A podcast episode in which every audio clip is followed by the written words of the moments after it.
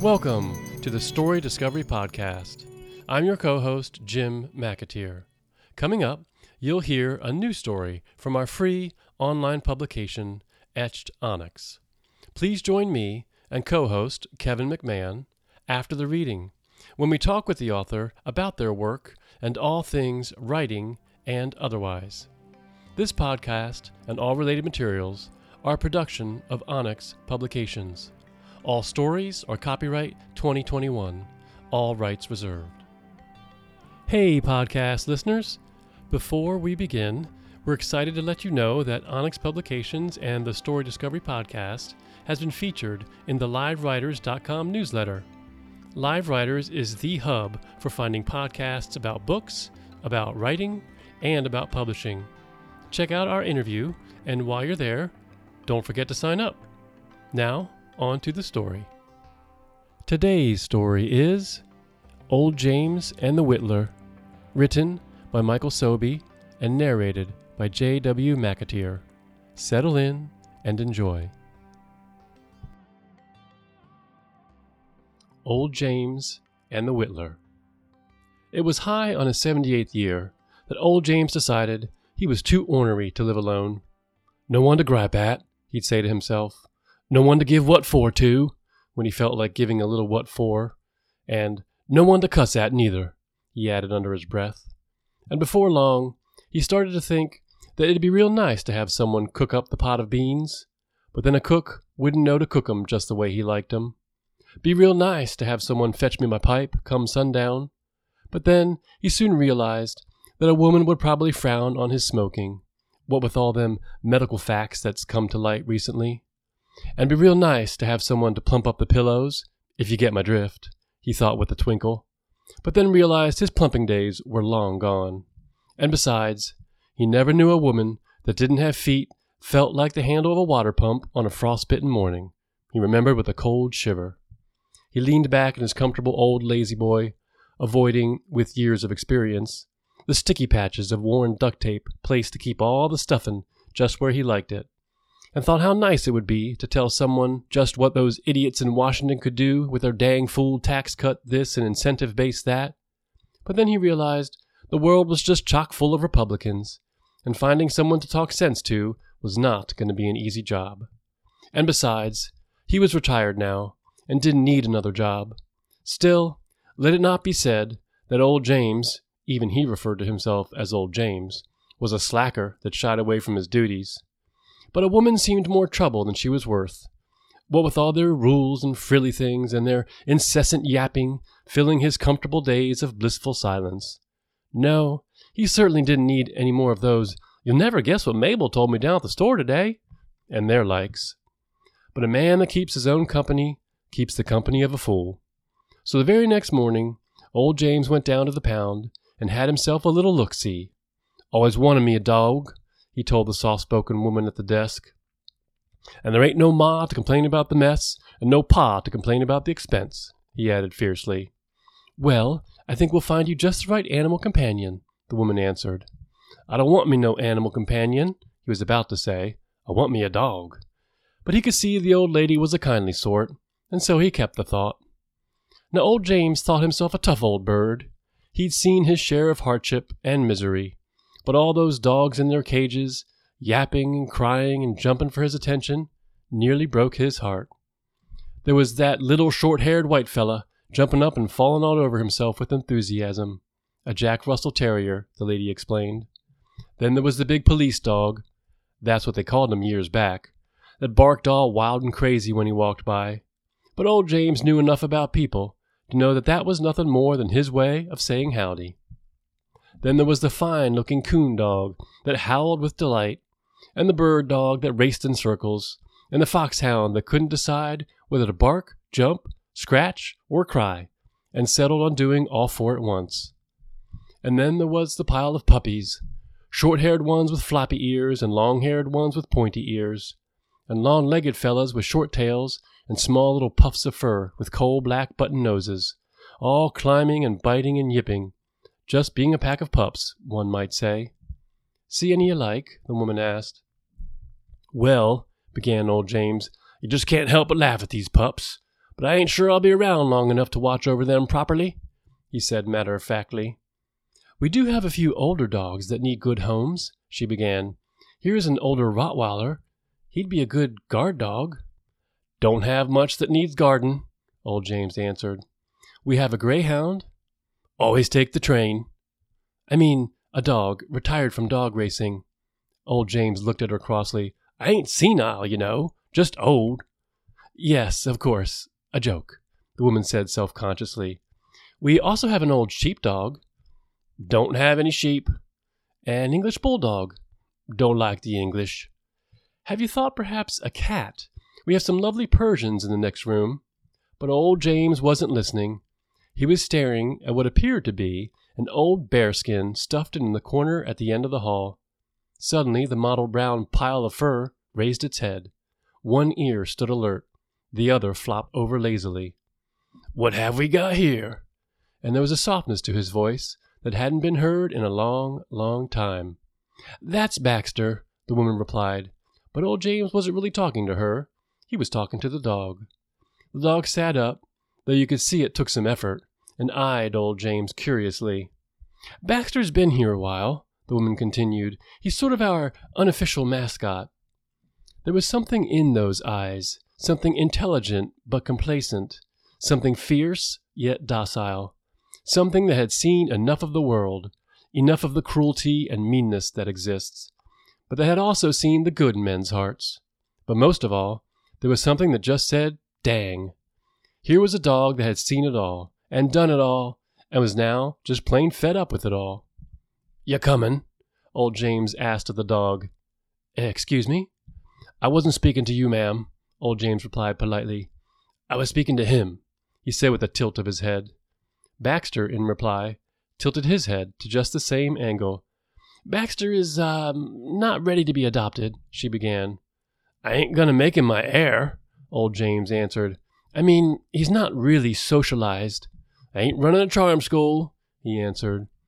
"No one has ever shown an interest in Baxter," she said, confused. "He won't make a good companion."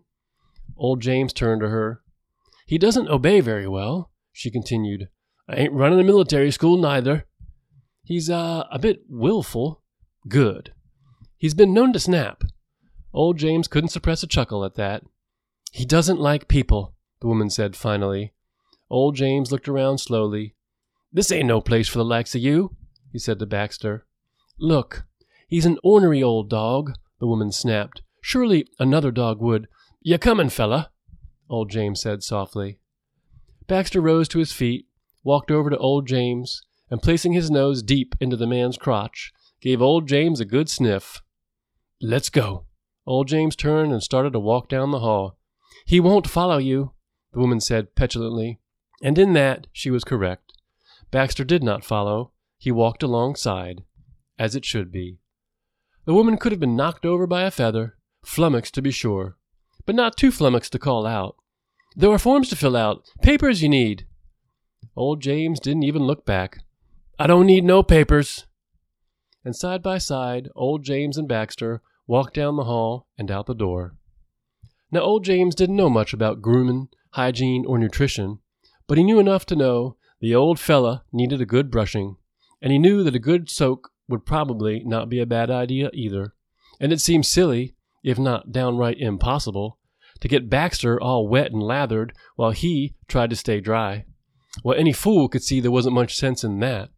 So old James filled the tub, shed his overalls, and took the first bath he'd had since the new year. And it didn't make much sense either to be brushing the old fella and leave his own hair all in a tangle. So after he finished with Baxter, he gave himself a good brushing. And after all that washing and drying and brushing and combing, a man will develop a powerful hunger. So they went out and bought a nice 2-pound side of beef.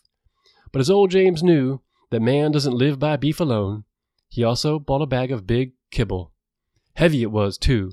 And after checking the ingredients, he saw why. Damn kibble is fortified, full of vitamins and minerals, like iron. No wonder it weighed a ton. And old James knew enough to know it didn't make no sense to give the old fella a healthy meal while he fed himself all that crap out of the box. So he bought himself some vegetables and fruits and wholesome nutrients down at that fancy new health food store. Now one could certainly say things got a bit better out there at the homestead, though there was no one to really notice.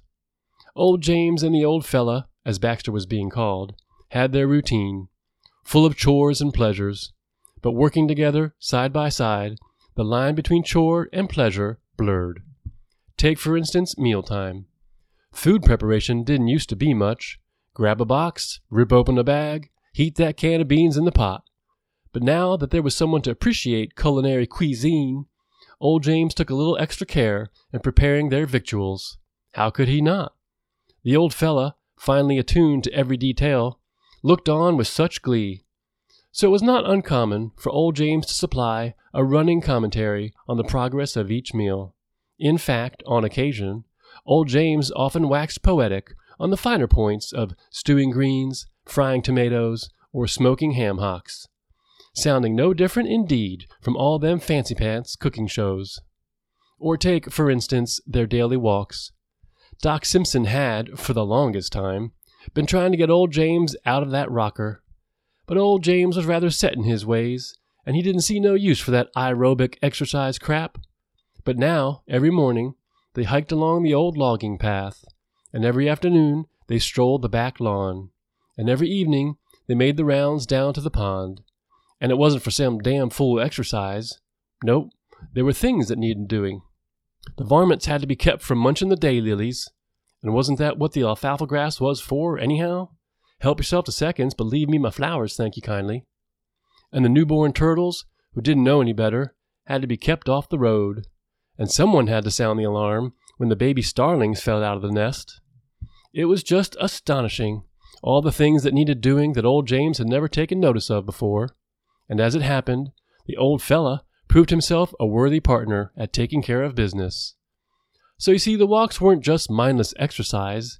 They were duty tours, patrols. And one of the things they patrolled for were good whittling sticks. Nobody likes a good whittling stick more than an old man and an old dog. Sometimes it was the old fella that would come running out of the bushes, dragging a big straight stick of hickory in his mouth. Sometimes it was old James that would find just the right shape of basswood or ash. And then, with their newfound treasure in hand, they'd settle onto the front porch. Old James would sink into the rocker and pull out his 60-some-odd-year-old bowie knife, given to him when he was just a little pup. And the old fella would flop down beside him and pull out his own carving tools, the yellowing canines that he, too, had since he was almost a pup. And then they'd each hunker down and get to work. But whittling was not just work. It was sheer pleasure for both man and dog. They'd sit there for hours whittling away, chipping off pieces of wood, throwing them aside, spitting them out, stopping from time to time to survey their handiwork. Neither said much. Maybe a comment here or a growl there, but mostly it was whittling, just plain whittling. Early on, though, old James did make one observation. Looking down at old fella, he said simply, "The thing about whittling is you need the right stick." Old fella couldn't agree more. Realizing he was talking to a kindred soul, old James shared another of his secrets. "The other thing about whittling is you keep going at it till everything that doesn't belong is gone." Looking down, he could see that the dog understood fully. Encouraged, he continued, "And when everything that don't belong is gone, you is done." And with that, nothing more was ever said. But it was clear that nothing more needed saying. Old James wasn't a bad whittler, not by a long shot. And old James, able to appreciate a fellow craftsman, realized that, in his own right, old fella was every bit his equal. And together they whittled away many a peaceful and enjoyable hour. But old James never really knew what an incredible master whittler old fellow was, and that, perhaps as much as anything, was old fellow's gift to him. There weren't many visitors round the homestead, and those few strays that wandered by were sometimes met with open hostility. But things had been so pleasant for some time now that when old James saw Billy McNamara come walking up the drive, he didn't bother going for the shotgun, and merely moved the pipe to the corner of his mouth. For his part, old fella dropped the stick from his mouth and let it be known, just in case there was any doubt, that his carving tools were not for wood only. "What brings you this way, Billy?" old James asked. Billy, a gaunt man, well into his 50s, stopped at the first step and smiled. "No one's called me Billy for some time now. You was Billy down at the mill, and you was Billy down in the union hall." "I'm William, in the revenue office," Billy finished, still smiling. Old James laughed dryly. "Seems like they got new names for everything. Used to call it the tax collector." "We still do that, but we do so much more. For instance," old James cut him off sharply. "Well, whatever you want to be called, what are you doing out here?" "You know, the county's been building some. A new school, a courthouse, better roads." Old James whistled. "If'n you come for more money, you done wasted more'n gas." Billy shifted from one leg to the other. "See, it's because of the federal monies that's been coming in," he began awkwardly. "And with all the building, the assessor's office has reassessed all the property in the county." "No one's reassessed anything here." "It was all done on paper. Land values have gone up, so all of our property is worth more," he said, trying to sound cheerful. But old James wasn't having any of that. "Look, it's all explained here." From inside his jacket pocket, Billy pulled out a fold of papers and handed it up to old James. Old James stared down at them, but didn't take them. "I'll just set them here," Billy said as he laid them down on the top step of the porch. "I don't need no papers," old James answered. Then he reconsidered. "I suppose you know exactly what they say?" Billy nodded. "How much more are you going to take from an old man?" Billy told him. Old James stared in disbelief.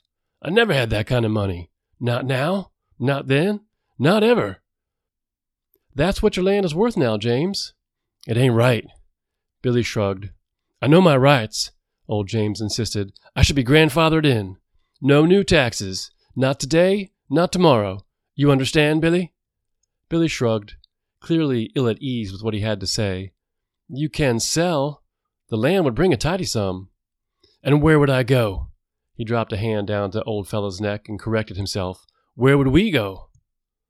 Like the smell of bacon grease, the stench of Billy's visit hung around long after he was gone. Ornery old James, a curmudgeon long past caring about nothing, had slowly discovered a life he enjoyed, and now that life was threatened. Old James couldn't put it in so many words, but nonetheless, his foot fell heavy on the old logging path. "I'm too old for this," he said, seemingly to nobody, as he bent down to clear a birch branch from the path. "We're too old for this. Maybe a small apartment in town, or one of those trailers." But his words lacked conviction. He waited for news from the revenue office. Maybe they didn't need his money after all. Maybe there was some mistake, a misplaced decimal. He had heard of such things, but with Billy's next visit, he knew there would be no such luck. This time, Billy didn't come alone. He brought the marshal. "Old James, I want you to meet Marshal Acuff." Old James looked at the young man in the gray uniform and wide-brimmed hat. "So it's Marshal now, is it?" And he let out a laugh. "Seems like it wasn't so long ago. You was still peeing your pants." "Old James, just want you to know that I'll be bringing a few bankers and engineers out here next week to survey and appraise the place." Old James turned away dismissively. "Old fella, Troy here used to be the biggest bedwetter in all of Marion County. Why, I remember his mama would have herself a 'I just want to let you know what was going on.'" The marshal interrupted as he headed back to the car. Billy frowned and followed. Old fella watched them go, his hackles standing up along the ridge of his back. "Now, old fella, you gotta remember that Troy and Billy ain't bad folk. They're just doing what they think needs doing, just like we do what needs doing." Old James eased himself out of the rocker. "Let's patrol. My nerves need to whittle some." But as they walked, old James wasn't focused much on the sticks along the way, nor was he necessarily thinking about the bunnies that darted into the brambles, or the birds that chirped as he passed, or the storm clouds that threatened on the horizon. Nor was he ignorant of them either. He was a part of this land, part of this county, its history, and even its future. And then he laughed. "The ramblings of an old man," he said aloud. Then he watched old fella mark territory, a symbolic gesture if ever there was one, and one that made its point. Oh, he was certainly a part of all this, but an insignificant part. All would continue without him. That he fancied himself essential was nothing more than human conceit. But he also knew this. Piss on them all if they thought they would turn his land to a neat little subdivision. It wasn't that the turtles and the frogs and birds needed him. Whether they did or not was unimportant, for they all, the birds, the bunnies, the butterflies, all the creatures, big and small, would in the end all die, just like he would. But piss on them all if they thought it would be on his watch. Old James was right, at least about the fact that the marshal and the tax collector weren't really bad people. They weren't angels either, just folk. And as with most folk, sometimes their job got in the way of their sleep, and so it happened. Old James isn't really a bad sort, the marshal remarked. And he is one of the oldest living citizens in the county, the tax collector added. So the next day, Troy and Billy rode back out to see old James. Billy heard about a family that had auctioned off their belongings to keep their land. Maybe old James could do likewise. And Troy figured there might be some good antiques lying around.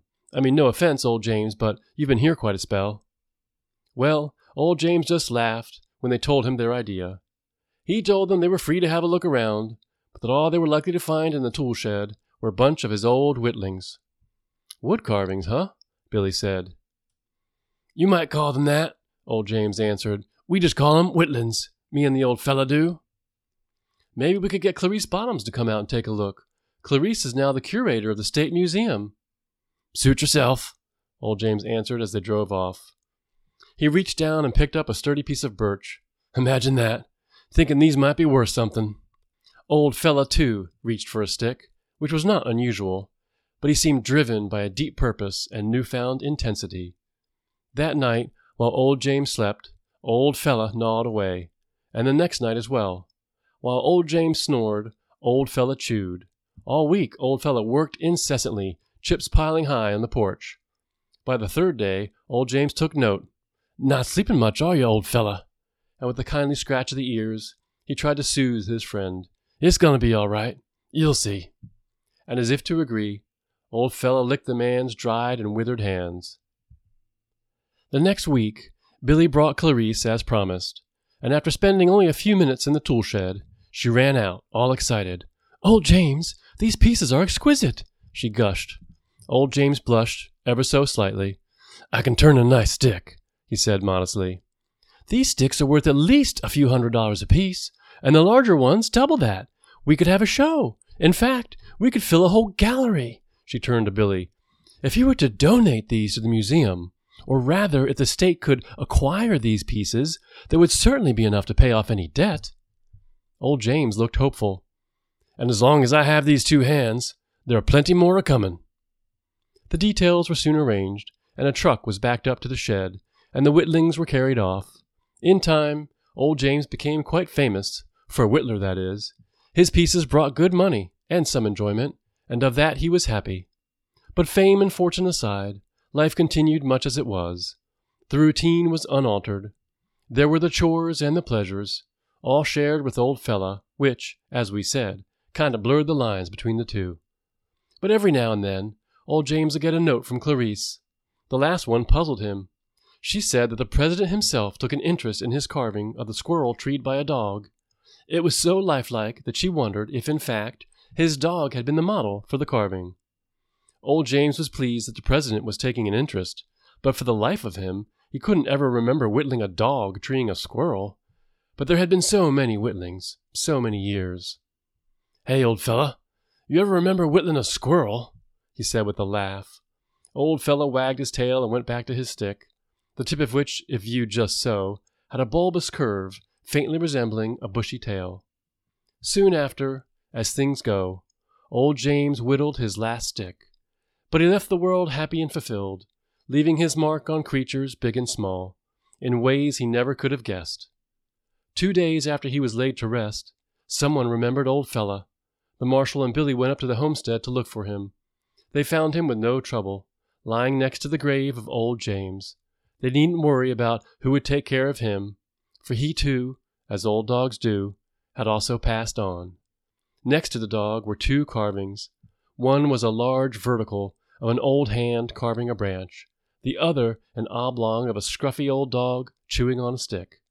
They were both wrought with loving detail. Damn, the old geezer thought of everything, Billy said with affection, carving his own tombstone. And one for the dog, too, the marshal added with awe and reverence. And somewhere, man and dog had a good laugh about that, 'cause don't you know, government men never get anything right.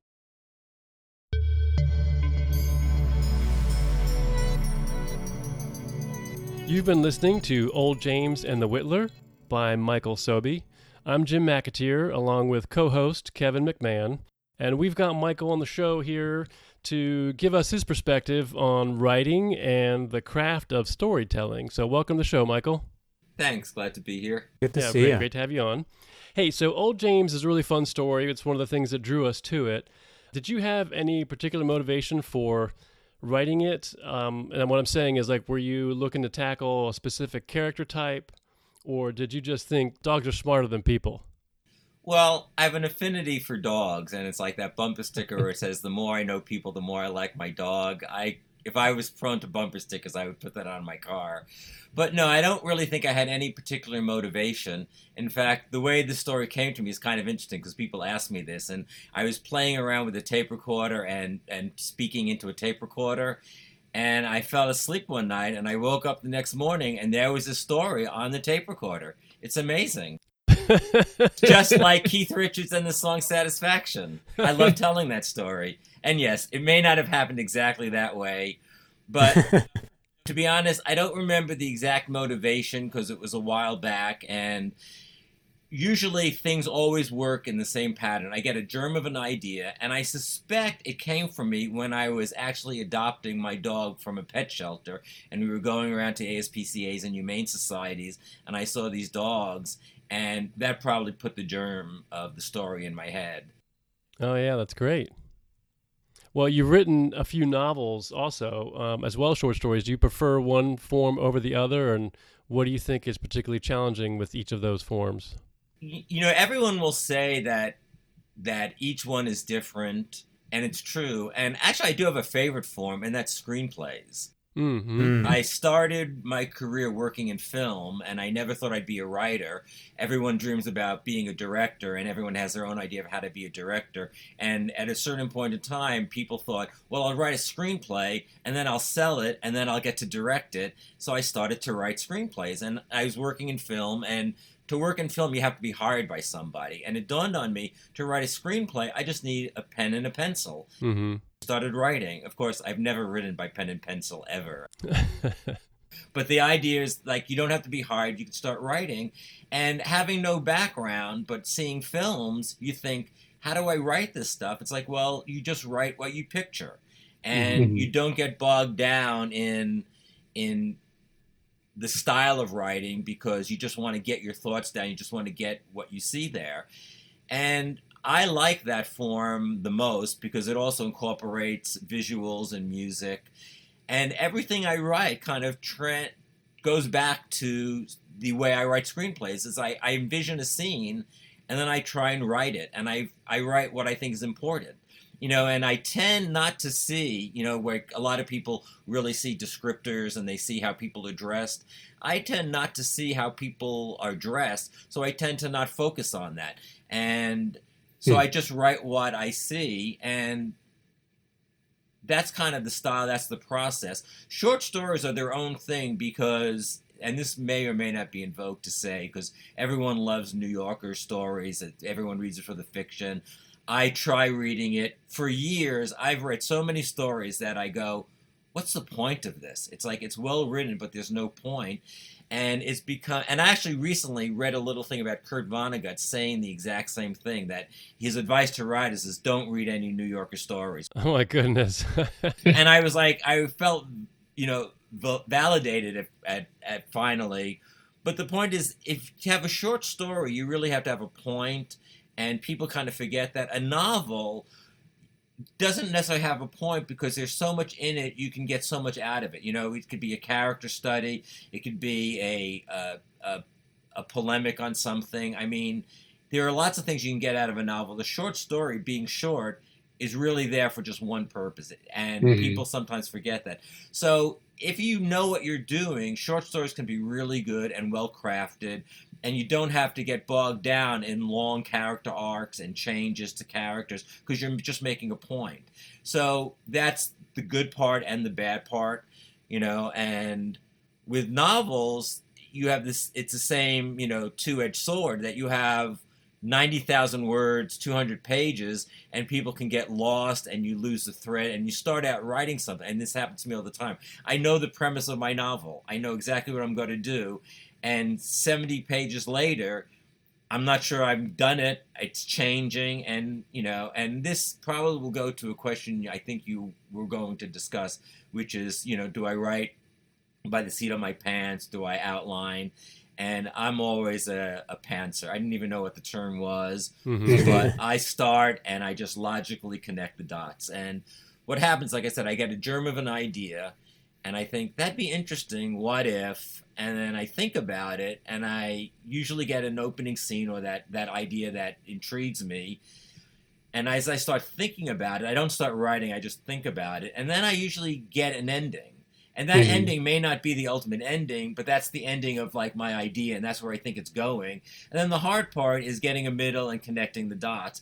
And what I usually do is I say, okay, if this has to happen, or, you know, like with old James, here's an old guy, he's a curmudgeon, and I know that he's going to adopt a dog, and that dog is going to change him fundamentally. So I have to like go through the steps, and I have to make the steps interesting, and I have to make sure that everything's going to stay on track, but also, you know, add something as we go along. So I think it's, to me, it's just one big problem-solving situation. Mm-hmm. I think as a, you know, as a, like, not necessarily a tip to writers, but the thing that makes better writing is along the way, you have to remember that there's always obstacles and setbacks and things that have to be overcome. If everything happens too easily, you know, if he adopted a dog and it was wonderful and they got along great, it'd be a wonderful life, but it wouldn't be a very good story. Right. Remember that you have to put in obstacles that you have to overcome, and that's where character and plot come in. Yeah, sure. So yeah, that's my little 4 minutes on it. Hey, Michael, I know just from like hanging out with you, you've mentioned a couple times that you worked on films and like maybe documentaries, I remember, and I've just never gotten that whole story. Oh yeah, it's my whole story is, you know, boring to me, but I went to school. I wanted to work in film. You come out, you get any job you can, being a gopher, gaffer, painting sets, doing everything. And then I started working as an assistant editor and editing a lot of documentaries and TV specials. And I did that for a long time. I went out to L.A. This was in New York City. And I decided I was going to go out to LA, go to Hollywood, and I went. Mm-hmm. And I realized that going out to Hollywood is you're starting all over again from scratch. And that was very disconcerting to me. Especially if you don't know anybody. Yeah, exactly. I mean, I didn't know anybody. I was a union editor, which is a big deal in New York. In California, it's no big deal. It's a different union. And one thing led to another, and I wound up going back to New York, and I had this notion, I don't even know why I'm bothering with this, but if I was in New York, I could get work, and I wasn't getting work in L.A. I was leading this dream life, which is a kind of a little cute anecdote. I was working as a waiter at night, and I'd hang out at the beach, and I'd play tennis during the day, and you'd see all these people like hanging out in Venice at cafes, and you think, wow, these guys are all independently wealthy. And then you realize, no, they're all struggling artists and they're waiters who work at night, and we all hang out during the day. And so it's like, it's this really good life, but you kind of get nowhere because it's hard to break out of this little mold. People do it, but it's kind of hard. And I always said if I go back to New York, I'd get work. Went back to New York, got work. It was a horrible film. I remember it to this day. It was a documentary about what the Catholic Church is doing to help Cuban refugees. So if you know anything about politics, you'll know like exactly when that was. And it was so boring that that's it for me. I'm going to devote myself to writing. And I started to write and didn't sell anything, but then had a lot of friends in publishing, and I realized there were a lot of books that people get hired to write, like romances. And I thought, I could write a romance. And I was dead wrong, because to write a romance, you have to be able to read one or two of them. And I couldn't read them. I couldn't get through them. And I realized I can't do this. But the thing was in my head that, you know, you could write and get paid for it.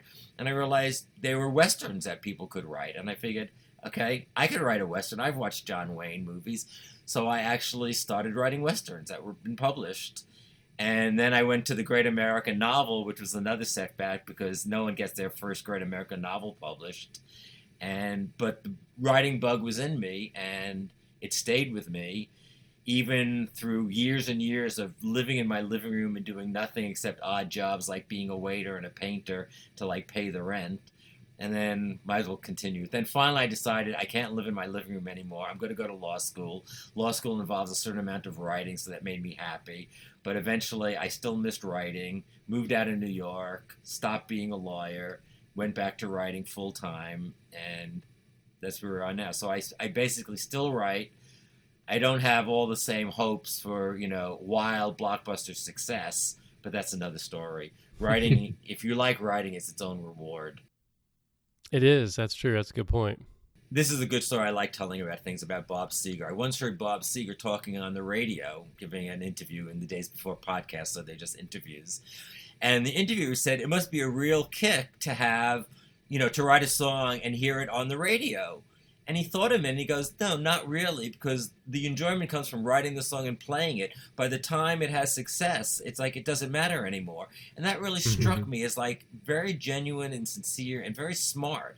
And I had friends all along who would say things to me like, you know, when I sell my screenplay and I move to LA, then I'm going to be happy. When I get my book published, then I'm going to be happy. But they didn't really enjoy the process of just writing. It was always tied into the, you know, the end result and the rewards you get. And I realized to be happy at doing something, you have to like what you're doing. And when I stopped writing for a long time, I wasn't happy. I really missed writing. And in fact, at times at the job, when the job was really slow, I started writing again. And I was going to quit my job because I didn't like it. And I realized, but wait a minute, I have time to like write my own pieces on the job. They're paying me for this. Why not just keep doing it? So I did it. And I still write. And I'm not, you know, widely published, but I still write. Right, right. That's great. Well, writing is a bit of a process, and I get a lot of enjoyment out of it also. So, yeah, the editing is not so much fun. How do you feel about editing? That's where it gets muddy. This is really like ripping off the scabs. For decades, editing was like something that was just spell checking. You know, I wrote the piece, I spell checked it, I had maybe one or two decisions to make, like, you know, should he be driving a Chevy Impala or a Buick, you know? And that was my editing. And I did very little in terms of editing. And other writing friends of mine would go ballistic because it's like, the job's not done. You have to edit this piece. And unfortunately, I still lean in that direction. I write a very careful first draft that unless there is a glaring problem, with very little change is my final draft. And it's just kind of the way I work. I mean, I think working on a word processor helps me a lot because I can ramble a lot and I can put a lot of thoughts down and then erase, change, move. And that's part of an editing process. But for me, that's part of my first draft process. So by the time I get a first draft, I've gone through a lot of thinking and changing and adjusting and moving that other people might actually just breeze through quickly and then in the second draft do that. But I kind of do it as I go along because I don't want to wind up in a cul-de-sac or a dead end or in a corner that I don't want to be in. So I make sure that every step I take is a step I want to take. And I'll throw this bit in. I've noticed anytime I get like stuck or have writer's block, you know, it's never because of what I think it is. Like if I'm writing a scene and I'm on, you know, page like 84 and I'm stuck, I realize the problem isn't on page 84 and it's not on the scene I'm working with. It's the scene once or two before that led me into this dead end. And like I've really learned to trust that sense. So I do a lot of editing as I write, but, you know, things have to be edited, and it depends upon how you write and your style, how much editing has to be gone into it. Unfortunately, I'm kind of like a spoiled brat. If something really doesn't work and I have to reorganize and restructure and change everything and redo characters, I just figure it's easy to start again with a new idea. That's actually never happened, but that's always my thread in the back of my mind. If this thing is so messed up, just bury it and start again with something else. So that makes sense to me because you've got a bunch of stories and you've always got story ideas. So that makes sense to me that you don't like getting bogged down in revision. Yeah, I mean, I have a longtime college friend, writer, works in Hollywood, and we had an incredible falling out like 2 years ago because he was talking about, I think I'm going to go back and rewrite my Star Wars epic, you know, science fiction screenplay from, and I'm dating myself, 1976. And I wrote back and I said, Chris, you're a fantastic writer. Why drudge up something that's decades old? Just move forward. And his reaction was like, you're telling me to kill my baby. It's like, no, I'm not telling you to kill your baby. I'm telling you, you have great ideas. Your ideas always come. Don't try and rework a 30-year-old, a 50-year-old idea now, you know? But he really was insulted, you know? So it's like, if you trust the process that there are going to be more ideas coming, that kind of is liberating. If you think that you have one or two great ideas, then you got to really keep reworking them.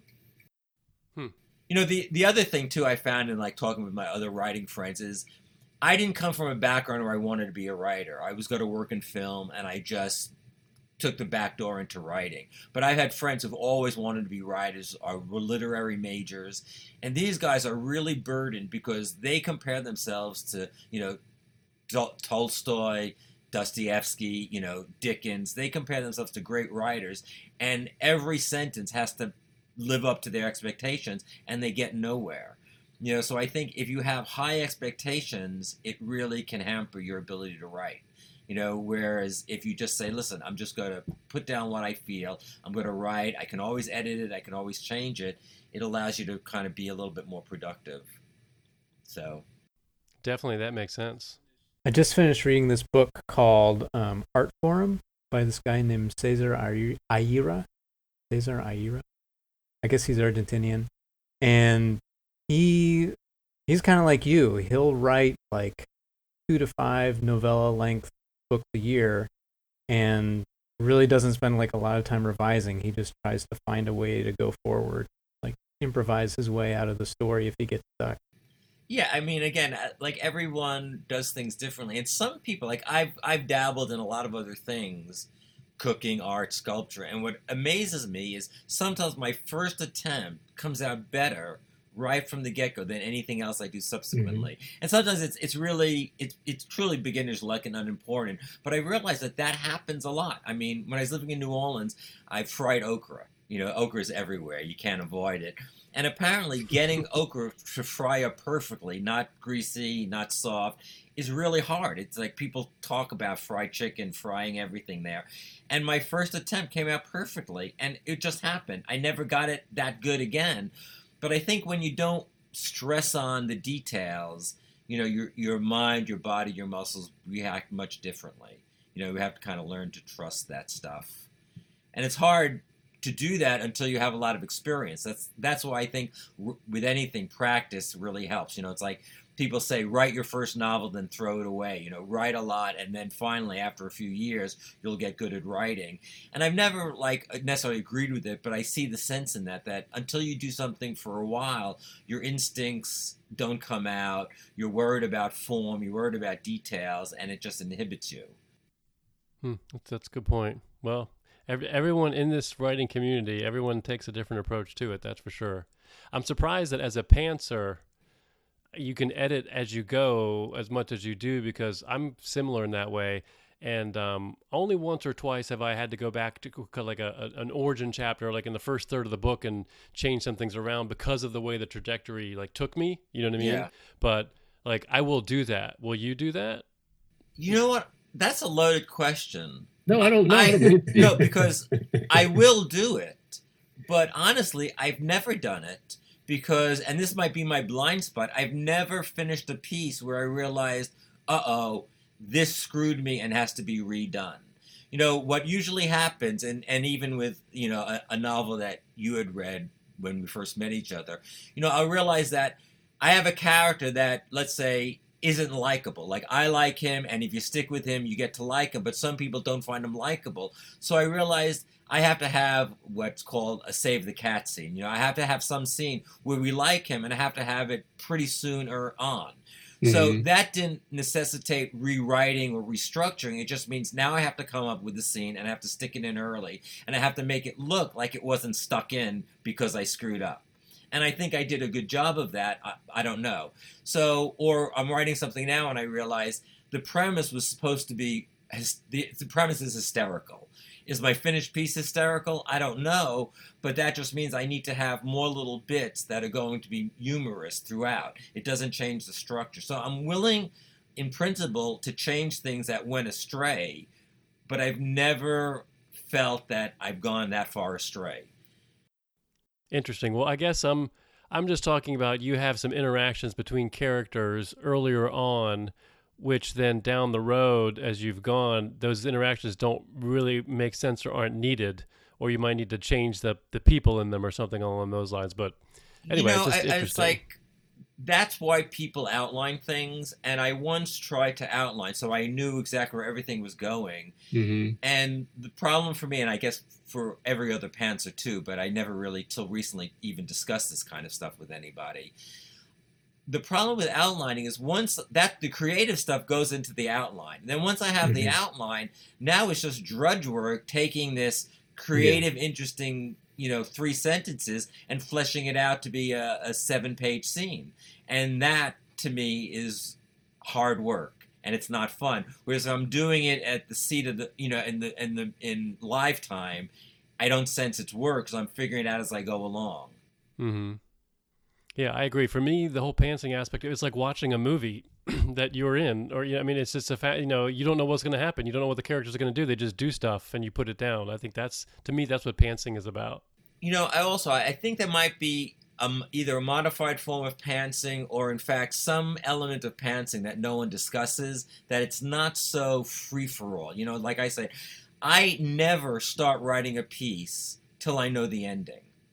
And once you know the ending, then you kind of know what your character's got to do, and then you figure out what characters you need to get to this ending. And so I have a lot more in my head that it's not going to surprise me along the way. Little bits may surprise me, and things may develop, but I have a much more structured sense than someone who says that's writing like stream of consciousness. You know, it's not like, well, they had a birthday party, now what will happen? It's like, who knows? Well, if they had a birthday party, I know that now he has to be thinking about, you know, how he's aging, or he has to think about, you know, his childhood. I know what should happen, so I have to figure out how to get there. I always kind of have a sense of the overall roadmap. You know, it's kind of like, maybe this is a good or bad analogy. It's like if I'm going from New York to L.A., I know where I'm going. I just don't know whether I'm going to take the northern road, the southern road. I don't know if I'm going to stop. I don't know how many days I'm going to take. But I know where I'm going to go, and I know kind of I want to have fun doing it. So, cool, interesting. And I have a feeling probably more pantsers are like that, but they never really admit it because it's somewhat subconscious. Mm-hmm. Hmm. So I don't know, Kevin. Where do you stand on pantsing? Yeah, I'm a pantser. I don't write. I don't really like outlining stuff. I think, I revise a lot more than you do, it sounds. So I think sometimes in a story, I'll get to a point where I just need to, like you said, when I have a clear idea of where things are going, it might be worth it to sit down and map that out and make sure I'm connecting all the dots. And it can, like you said, just kind of inform what needs to happen, like moment to moment in the story. But yeah, I don't really... I'll avoid outlining at all costs. I avoid editing and rewriting at all costs, but I think after this discussion, I'm going to look back at things and try and force myself to think about serious rewriting and serious editing and where and when it needs it. That's great. Well, I think you should take a look at The Song Is Over, because that to me, that's the one you were speaking to earlier with the character that a lot of people didn't like. And I think that has a lot of potential. So my problem is when I finish something, I like what I write. I always like what I write, and I'm really in a minority. The problem is I realize that there's a mass market sensibility, and then there are things that individually we all like. And It's taken me a long time to realize that my sensibilities are not mass market. I don't like a lot of the popular books. I mean, there are a lot of books I love that other people love, so I know I'm not, like, out on a limb. But a lot of things that people think are great, I just think, like, wow, I don't see the value in this. It's not interesting to me. So I'm writing things that are interesting to me, and suddenly I realize, like, I'm in this small minority. And it's like, you know, if this was my day job and I needed it for success, I'd really have to reconsider. And in fact, I did once reconsider. I don't think we talked about this, but I decided to write a mass market thing. I'm going to sell this book no matter what. It was a werewolf story, and it was right before werewolves really got hot. So, like, it was a little too late because Twilight and everything came out while I was still working on it, and then people were fed up with it. But more importantly, I was writing this very, very mainstream story, and when I finished it, it looked like one of my stories anyway. It, like, had elements of everything I like in the story, and it took it out of that mass market genre. And I realized, like, you can only write what you like, and, you know, you're stuck with it. Maybe, you know, it'll be appreciated down the road. Maybe it won't be. But you've got to accept that you can't pander, or many people can't, and I can't pander because I put too much of myself into it in the end that it comes out exactly the way I want it to be. Mm-hmm. A curse and a blessing. You know. Do you think, like, you found an audience along the way that likes the same stuff you like, or not so much? I don't know, not too much. You know, I think there are people that like. You know, I'll actually. There's definitely a small audience, but what happens is that small audience. I guess what I'm saying is I'm not published enough to get that audience to be larger. You know what I mean? Until you get a certain amount of mass acceptance, you can't be exposed to a larger audience. You know, I actually self-published a book thinking that would be a way to do it. And again, my timing is really bad because self-publishing was a great idea till it, you know, exploded. And now there are thousands and thousands of self-titled, you know, books that it's hard to get yours noticed by anybody. You know, that's the real key. And, you know, again, tip to anyone who wants to do that. If you're big in social media and you're willing to spend a lot of time on social media pushing things, then you can get success. But if your idea is like, and I have friends who feel this way, it's like, I wrote this, I published it on Kindle, people will find it. It's like, no, they'll never find it. There are tens of thousands of books, you know. But I know musicians that spend so much time on social media, you know, promoting themselves, that it's absurd, but it works. They get gigs because they're doing this round the clock. Mm.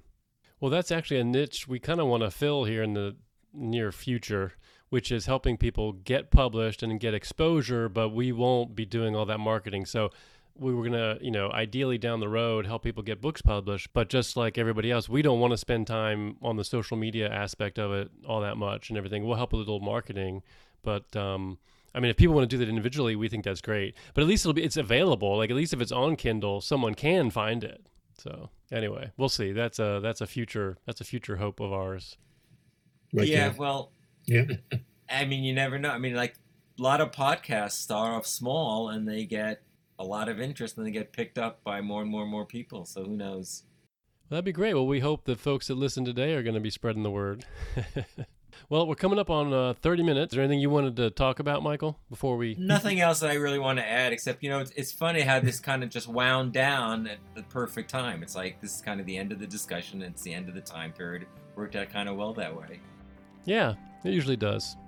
All right. Well, thanks so much for being on the show. And I hope that lots of people find your work through Onyx Publications. So thanks again, Michael. So thanks for having me. And yeah, let's hope this thing really takes off. Thank you very much for listening. We hope you enjoyed the show. If so, please help us spread the word by telling your friends, giving us a rating on your favorite podcast app, or better yet, shout it from the rooftops through your social media outlet of choice.